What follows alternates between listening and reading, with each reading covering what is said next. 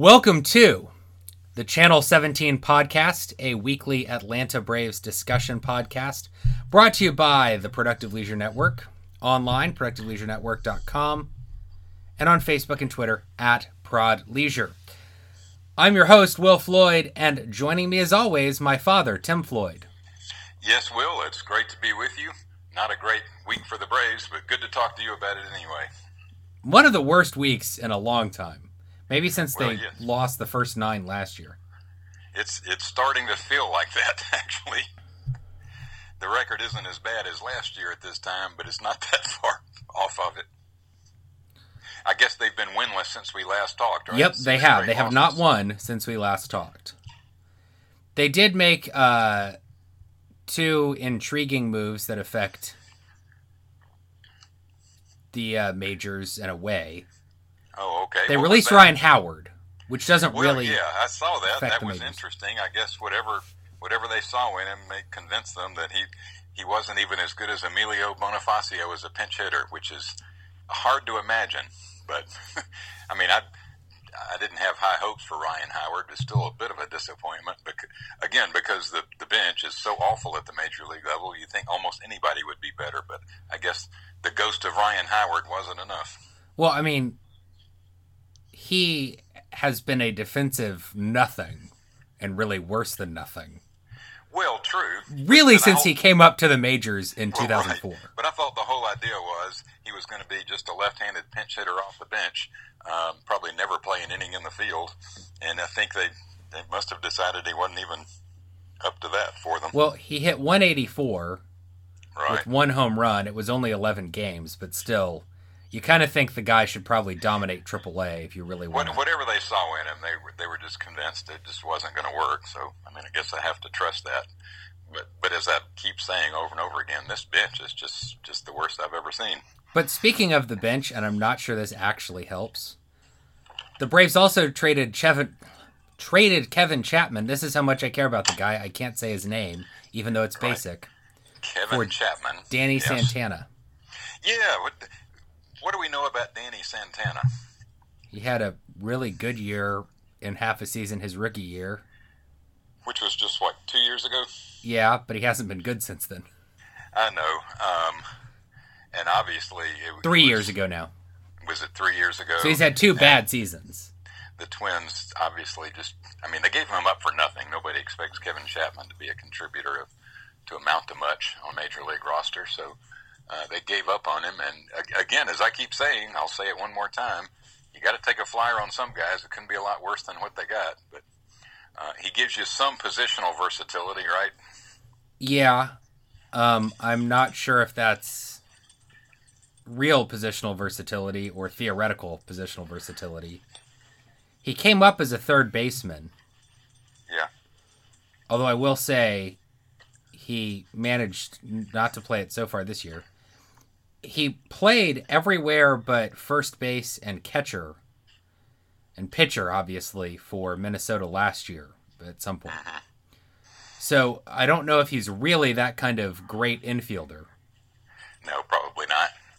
And offensively, he, as you say, he had half a season, as some people do, and then never again. And that's probably the kind of player he is. But worth a shot, I guess. I mean, maybe he gets to closer to a slightly below average hitter and you can put him in. And if he doesn't, you gave up Kevin Chapman. Who cares? Right. Right? I mean, you got him for nothing. And he makes the minimum. And the problem is, you know, Brian Snitker looks down in his bench, and what does he think? In the words of that great Santana song, I ain't got nobody I can depend on. So we'll try this Santana, right? Sure. That was convoluted, and I saw it you was, did there. but it's worth a try, But, don't you yeah, think? sure. No tango, nadie. I think this is actually our uh, attempt to not actually talk about the baseball that was played. Well, right.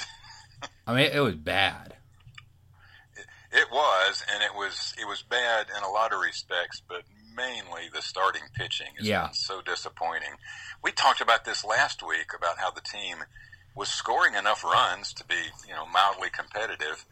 Um, the bullpens had its ups and downs, but the real disappointment was in the rotation. That only got so much worse this week. what wasn't it just a week ago? We said the one bright spot in the rotation has been Foltynewicz. Yes, yes, which it was. and is still true. And then he got shelled immediately after our last podcast. Yes, um, Teheran is. We been, struck again. we, we we we can take credit or blame for that one because um, we we were really going on about how Foltynewicz has turned a corner, and I still think he has. I, I actually have pretty good feeling about the guy. He's he's got the great stuff. He seems to have um, got much better command and control than he had before. Um, so you know, everybody has a bad start now and again. Um, I saw Clayton Kershaw do it once. That's probably the only time he ever did. But, yeah, well. Um, but no, and Teheran is the one that's a little bit more disturbing because he's he's just been a little off. Um, he's walking more guys. He's not striking out as many. Um, those are the two guys we care about for the future. The other ones they have on one year deals have all been very big disappointments. I mean, Starting, Bartolo's been awful. He, he, a batting practice pitcher could could do at least as well as Colon has because that's and probably is in better shape.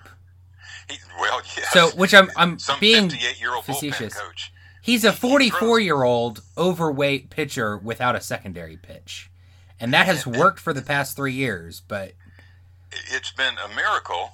Well, what he's got, as we've said before, is when he has been on the last three years, which is most of the time, he's not going to dominate anybody, um, but he never walks anybody. He's got pinpoint command with his mid 80s to upper 80s fastball.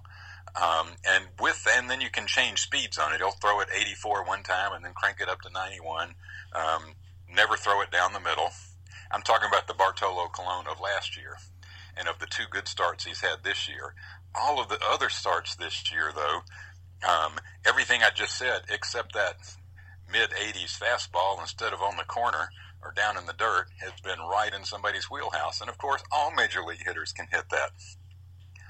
Um, the, the question for the Braves, and I don't know how long they're going to leave this question open, is the guy done? I mean, at some point, people fall off a cliff. Um, that's often the way it happens with a pitcher. And once you get into your 40s, you would expect it. You would have expected it a long time ago for a guy like Colon. The, the miracle is he's lasted this long. Maybe he can turn it around and continue to pitch as he did, sort of like last year. Um, but it doesn't look good at the moment, does it? Well, and I saw some things online where people were saying these old rentals they brought in aren't doing great. Colon is a measurably worse pitcher than Dickey or Garcia. Oh, right. I, I haven't even been that disappointed in Dickey. Dickey's been kind of what I expected. Um, Dickey Dickey's had a couple of okay starts, and then others where he's not as good. Garcia actually has better numbers on the surface, but I don't think he's pitched any better than the other two. His ERA is a little bit better, but I think that's primarily luck. Best I yes, I'll give you one piece of evidence to prove that it is absolutely luck. In 35 innings pitched, he has 21 strikeouts and 18 walks. Ooh, yeah, he's he's which not is fooling the definition anybody. of unsustainable. Um, right.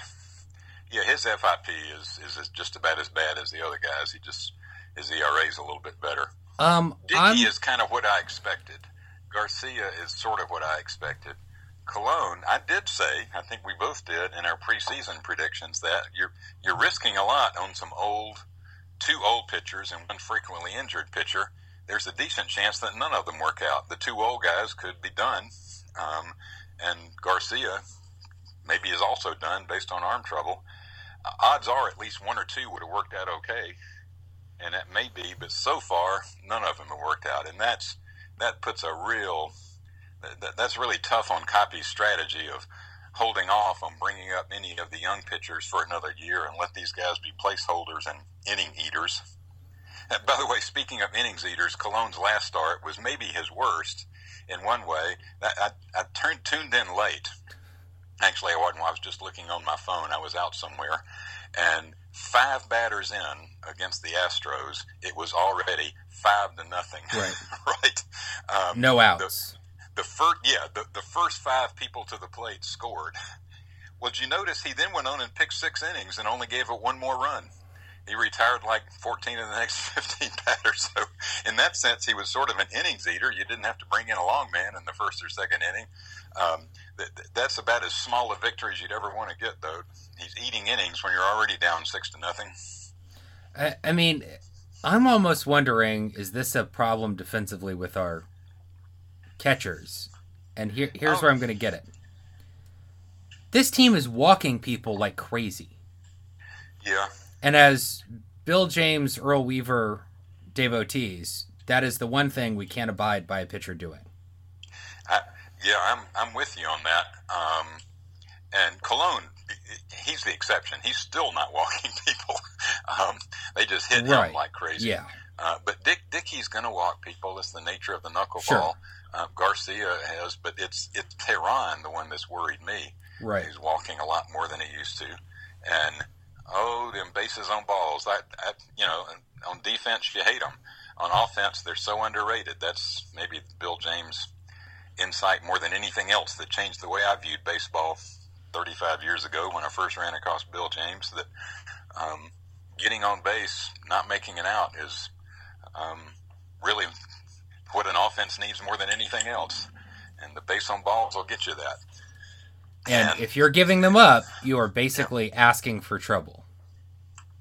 Yeah. I mean, it. Um, Teheran has 30 strikeouts and 20 walks in 40 innings, that's not good. conveniently makes the math a bit simpler. But like, 4.5 walks per nine, Nolan Ryan can't live with. No, no, Nolan Ryan came close to that, uh, but he's the he's the only person, and even Nolan Ryan was is an overrated pitcher because he walked way too many people. Um, but that that's a story for another day about why people are so enamored of Nolan Ryan. He really wasn't. As, he was a And relatedly- and interesting. We both lived for a while in Texas, so right. Well, yes, we've heard that more than others. But I mean, Right. that's that's the model of the guy who can kind of walk some people. We're Right. talking about the guy with the perhaps best fastball ever for a starting pitcher. Yeah. Or there's some relievers that can walk four or five guys. Uh, Craig Kimbrel usually did better than that. Three is when, it, but if he walked three per Right. nine, he's great. I mean, Uh, he can get by with four if he's striking out um, two batters every inning or something, as he did, you know, one time. Folty remarkably is only walking 3.3 guys per nine inning, which I'm only saying Yeah. remarkably because my diagnosis is a team wide problem. That's still not good. Garcia good. is the crazy one. Yeah. Garcia can't be walking people because he doesn't strike anybody. We didn't expect him to strike people out. Garcia is a guy who has a moving pitch that he keeps low in the strike zone and he generates contact, but it should be weak and ground ball contact at his best. Uh, you can't be walking people if that's the case. I mean, I mean, it's an interesting philosophy. Colon obviously understands you don't walk people, and even at his worst, he keeps throwing the ball in the strike zone. He's always lived by throwing the ball on the corners of the strike zone, and instead of missing outside, now he's missing. I mean, missing outside the strike zone. It's moved a few inches toward the middle of the plate. That's all it takes to get crushed. I mean, the most Hell, even interesting Tom thing. knew that.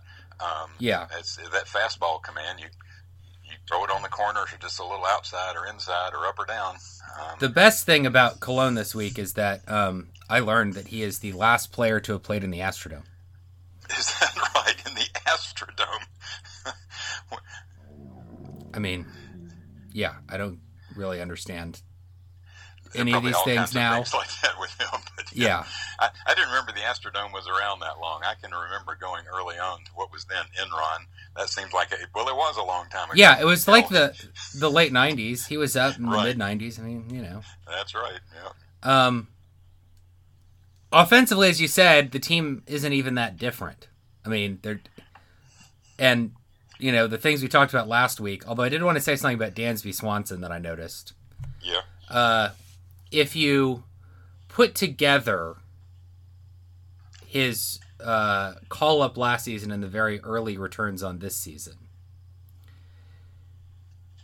he had 145 plate appearances last year. He's at 124, 38 games Yeah. last year, 30 this. But the, it's kind of similar numbers. They're starting to look the same. He had three home runs then, two now. Um, One Walked- of those last year was inside the park. Remember? Also. Right. Walked 9% of the time last year, 9.7 so far, so that's an improvement, although he's also striking out a Although touch that, more. that's changed. Remember, remember we talked last week. He had, he had he had hardly walked at all, and then he had a few games last week, and then he's walking more. That's I think that's progress. But overall, I, I mean, swinging at as many bad pitches now. These things are kind of, I mean, those are holding basically the same. It's actually saying he's worth more defensively. But last year, of course, he hit 302 with a 361 on base and a 442 slugging. Right. This year, he is mired at 162, 242, 225. And here is the difference 383 batting average on balls in play in his abbreviated stint last year, and 203 in the small sample this year. Is is it entirely luck then? Is well, here's what I was actually going to come to. If you put those together, he is at uh, 301 batting average on balls in play for his short major league career. Yeah, He's hit 238, 306, 342. that's that's not that's not what you want out of the guy. But on the other hand, for his first sixty games in the big leagues, you think, well, he's hitting about two forty, um, and he's he's getting on base some. He's got a little bit of power. You think that's that's not a bad start. Um, he's got to step it up from there. The problem, of course, is um, the second half of that sixty some odd games. The part this year is absolutely unsustainable. You can't keep running him out there when he's doing that poorly. And I guess the real question I have is is he hitting a lot worse this year, or is it really largely a matter of luck? The balls he's hitting hard are, are going right at somebody. Did he get lucky last year with some weakly hit balls that found a hole or dropped in? I, I don't know enough about that. I see enough of Swanson just watching games that he misses a lot of balls in the strike zone. I know. I thought maybe he was just swinging at too many bad pitches, which I think he was earlier this year, you know, trying to be aggressive. But it sure seems like there are an awful lot of pitches that look very hittable, almost down the middle of the plate, that he's just missing.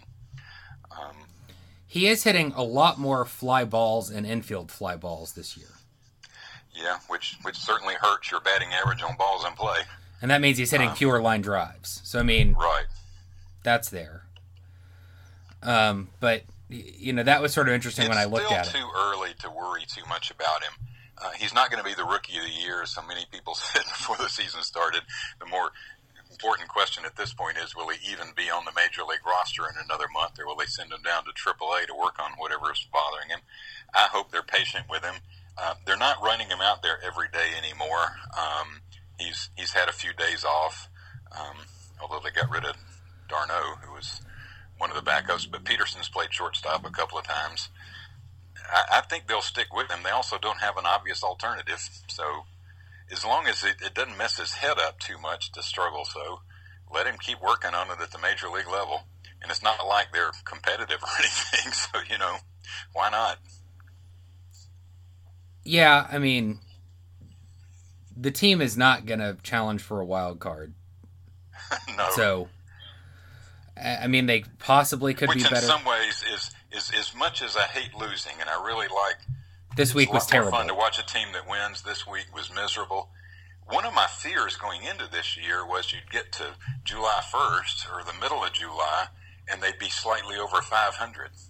And people would say, "Oh, maybe you got a shot at the wild card. Let's let's go for it now." And they trade for some rentals or something, uh, or not trade their veterans that were doing well. I think we're already enough into the season with this really bad record that we know the rebuild is still in full rebuild mode this year. In, in other words, they're they're they're not going to trade any prospects this year. They're that they will unload any veteran they can. I'm not sure anybody's unloadable at this point, but certainly among the pitchers, it doesn't look that way. And in fact, they have already proven to be very aggressive in the minor leagues. That, that's the most interesting story of the last week. Um, what's happened at the minor? It's been the most interesting story for the last couple of years. Actually, was happening in the minor leagues. But as you point out, um, this year they have been quite aggressive, both at the start of the season and promoting people, and then more particularly just in the last week, right? Right, and I'm going to try and get all of these, but it was crazy. It started um, with the promotion of Ronald Acuna to Mississippi. And there's one place where um, management looks pretty smart, right? Yes, he had a home run on the very first pitch he ever saw at Double A, right? Yes. He, he went on to get three hits in that game. Not to be outdone, the very next day he had another home run and another three hits. Uh, I, I will make the bold prediction and say that he will not be quite that successful you at Double A. batting average will stay at 750. Well, maybe not. Possibly. Um, I looked at his numbers when they called him up, um, and I was I sort of had the impression he was just a slight disappointment at high A ball, and that's really not true. I mean, the kid's 19 years old, and he, had a slow week or two, but he is just solid as he can be. You know, he uh, he's got a bunch of stolen bases, uh, but he also he's hitting with more power than he ever had before. Um, Well, he's so- striking out a little bit more. with the Florida Not Fire walking quite as Frogs, much. Yeah. he was hitting 287 with a 336 on base percentage, but a 478 slugging, which was his Yeah. best slugging, including this wonderful extra base hit number. Three home runs, three doubles, and five triples. He's Uh, the kind of guy that probably never hit a lot of doubles because he's so fast. Most doubles Right. become triples. It sounds like. uh, he had 14 stolen bases, too, which Yeah. was sort of amazing. Uh, and he had previously had a problem of getting caught a little frequently. He only, was only caught three times. Uh, Oh, he has yeah, had he's- two stolen bases and two caught stealings at Mississippi, but again, he basically came up and just was hitting everything he saw. yeah, and continuing to run. They sort of turned him loose on that, Right. which is good. That's what you let the guy learn how to do it. But man, I guess the real question I have is: Are they this aggressive with this guy because they really are contemplating giving him a shot to be in the major league next year? Well, maybe Well, he's he's 19. I looked it up. He has a I think a December birthday, so he's you know solidly in his 19th year. Um, he will be 20 at spring training next year. Jason Heyward was 20 uh, when he became a regular. Andruw Jones was 20 when he became a regular. Um, they they they have a history of doing that with people that are really great talents. Um, But So then, that- I mean, they they didn't just promote Acuna. They seem Well, to have right. promoted half of the interesting prospects almost. Um, not literally true. They have too many interesting prospects. But Anfernee Seymour took Acuna's place. Um, first of all, Anfernee Seymour is uh, born in the Bahamas, although he grew up in Delray Beach, Florida. But just for color, uh, at Rome, Seymour had hit 287, 345, 352, and he in three games has gotten uh, six hits and 14 at bats. Well, So- Seymour, um, by all accounts, is the fastest guy in the system, and that's saying something because they got several other guys that are just have fantastic speed. Now, the problem with Seymour is that that seems to be his only really great tool, but he is such a great runner. Um, that alone can give him a good many points on batting average. He's got to be able to put the bat on the ball and you know not get the bat knocked out of his hands for you know, that kind of guy. But Which the way he runs, he's been he's been able to to put the ball in play. And He's also that- 22. He probably needed to come up a level. He's not really that. if, highly if- talented. if he's going to make it at all, go ahead and be aggressive with him and But, find out whether yeah. he can. They're clearly figuring out what they have with guys. And then the other interesting moves were pitchers. Patrick Yeah. Weigel is at Gwinnett. Weigel, um, you know, he was the Braves minor league pitcher of the year last year after being, you know, really an awful college level pitcher. I look back at his numbers from three different Kind of. colleges he attended. Um, he sort of figured it out a little bit, maybe his last year in college at Houston. Uh, but he was what like a seventh rounder, so nobody expected much out of him. And all this, I mean, he always threw 100 miles an hour, so nobody ever gives up on that. Somebody like that. Um, but he really was walking almost a batter an inning, or you know, he was terrible in that sense. And ever since he signed with the Braves, he's had really excellent control. He did last year. He has again this year, and he's since he was a college pitcher, he's already in his in his early twenties. Um, I think they're going to be aggressive with him. He might be one of the first ones called up when they give up on the old guys and start going to the younger starting pitchers. Well, I mean, I think We'll Lucas Sims is probably the guy. Yeah. Yeah. But then it would maybe be Newcomb, and then, I mean, yeah, it's Weigel, right? Yeah. So depending I mean, on starts and Lucas what they Sims need. has pitched so much better than he, he had in a long time. Um, Sims has been the best Gwinnett pitcher, and I suspect he would be the, the next one called up. Um, Newcomb has been, unfortunately, as we say, doing what Newcomb does, which is strike out a lot of people, but unfortunately still walking too many people. Um, but Newcomb's going to get his chance too. Right. I mean, so it may be Weigel, Sims, and Newcomb are all called up to the big club. Right. And uh, if you thought that Patrick Weigel leaving Mississippi ruined the five guys with a major league grade on them rotation at Mississippi, you were wrong because Luiz Gohara, who also just got onto Baseball America's top 100 prospects list in its most recent update, is now a Mississippi Brave. Yes, Gohara in some ways has been the I don't know if it's surprise is the right word, but um, you know, obviously Seattle sort of gave up on him, even though he has you know high 90s fastball, a lefty, um, and he's just 20 years old. I'm not sure why they were willing to part with a guy like that. Well, he's been he's been absolutely dominant, and well, they're going to be mean, aggressive with him. So he's at Double A uh, along with, of course, the other two uh, guys who are still just 19 from last year's draft, Allard and Soroka, who have both been excellent. You're talking about aggressive promotions. Well, that was the one that was done at the beginning right. of the year. Um, to, the, the two youngest players in all of Double A are Allard and Soroka. I think they were born like the same week. Um, and Gohara well, no. is 20. Acuna is younger, I think. Well, now Acuna is right. um, I, I mean, it's you know, Gohara has been unbelievable, really. Yeah. In 36 and one third innings, he has 39 strikeouts and 10 walks. That's that's the amazing no thing. home runs. Wow. Um, Although, again, the thing that I love about that is the 39 strikeouts and 10 walks.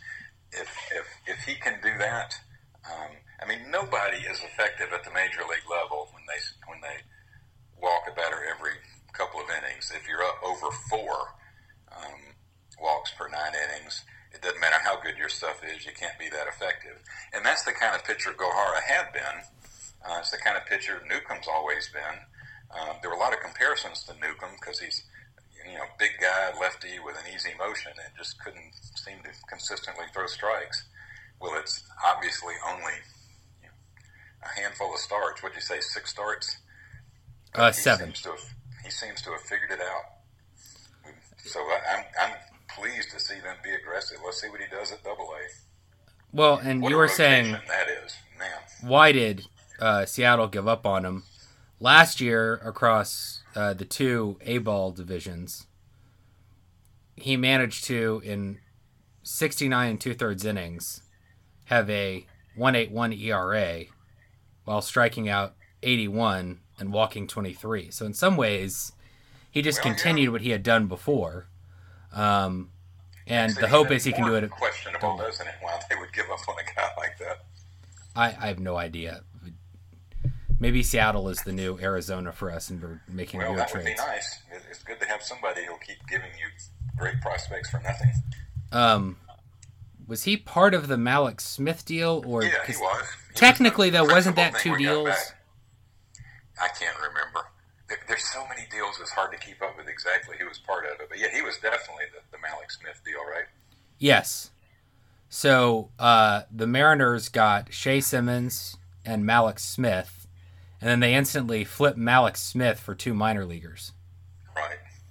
That's that's what happened. I and it, and I've said before, I've kind of missed Mallex Smith this year. Uh, if nothing else, I would have seen less of Emilio Bonifacio if Mallex Smith was on the roster. But um, I, I, given how Gahar Gohara's pitched, yeah, no no qualms in my mind about it at this point. And by the way, the other guy we got in that deal, Thomas Burrows, who had pitched at the University of Alabama as a reliever in nine games and 15 and a third innings, uh, he has a two nine or no two three five ERA. Can't read the columns right. right at Rome. He probably should be promoted soon, but there are a lot of guys with good relieving numbers. I mean, it's.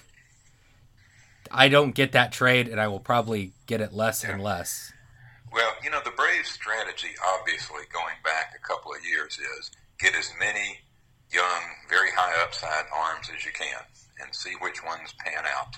They're not all going to pan out, but the exciting thing, looking for silver linings and what's a very dark major league cloud the last three years is they've stockpiled as many exciting young pitchers as you know any team I ever remember, um, and most of them have been working out well. That you gotta. I, I know there's no such thing as a pitching prospect, and many of them won't work out, but so far so good, right?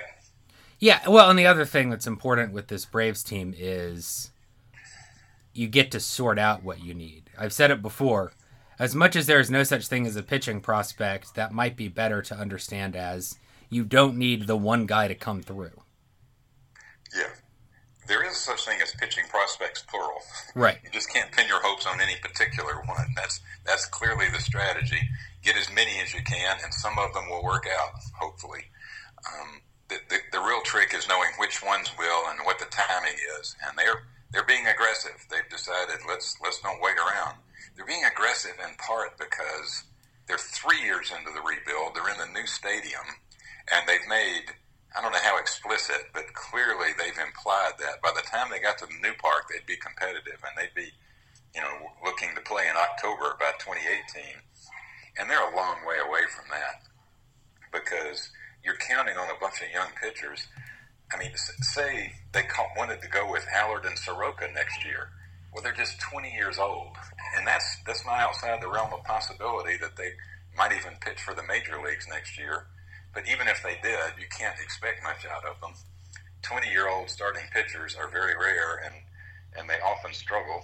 I mean, most pitchers struggle before they figure it out at the major league level. So the problem with this rebuild is it, it's just going to take longer than they implied, at least early on. On the other hand, a lot of the, the young players have the minor leagues has been more exciting than it was last year, as much as the major league team has been frustrating. I look at those minor league box scores every day, and there's usually something good in every single game from the people that we really care about and get excited about. Well, we haven't talked about position players other yeah. than Acuna, um, but Gwinnett has not been exciting from a position player standpoint? No, the, the two guys that you really want at Gwinnett to, to turn into good major leaguers are Ozzie Albies and Rio Ruiz. Uh, Ozzie, I'm not that disappointed in. He hasn't set the world on fire and made it seem obvious. You got to go ahead and call him up. But he's just 20. He's the youngest guy in AAA, I think, even now. Um, and he's he's he, he's going to be okay. Uh, whether he's going to be you know, Jose Altuve okay, which would be fabulous, or whether he's going to be, you know, just kind of a solid middle infielder with good speed um, who gets on base a fair amount.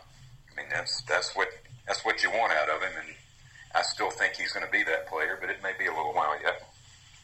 Well, and then the guy that's really disappointing is Rio Ruiz because yeah, what's most disappointing about him is he had the most obvious path to the major right. leagues um, because the Braves' third base spot is we've talked about a lot. Is even though uh, Adonis Garcia's hit a couple of home runs in the last week, uh, he's still not the answer. Um, he doesn't get on base enough. Um, I, uh, he can't play the position that well, and he can't play the position. Um, he he hasn't hit right-handed pitching very well.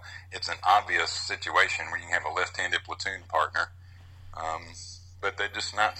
Ruiz hasn't made it clear that he's ready.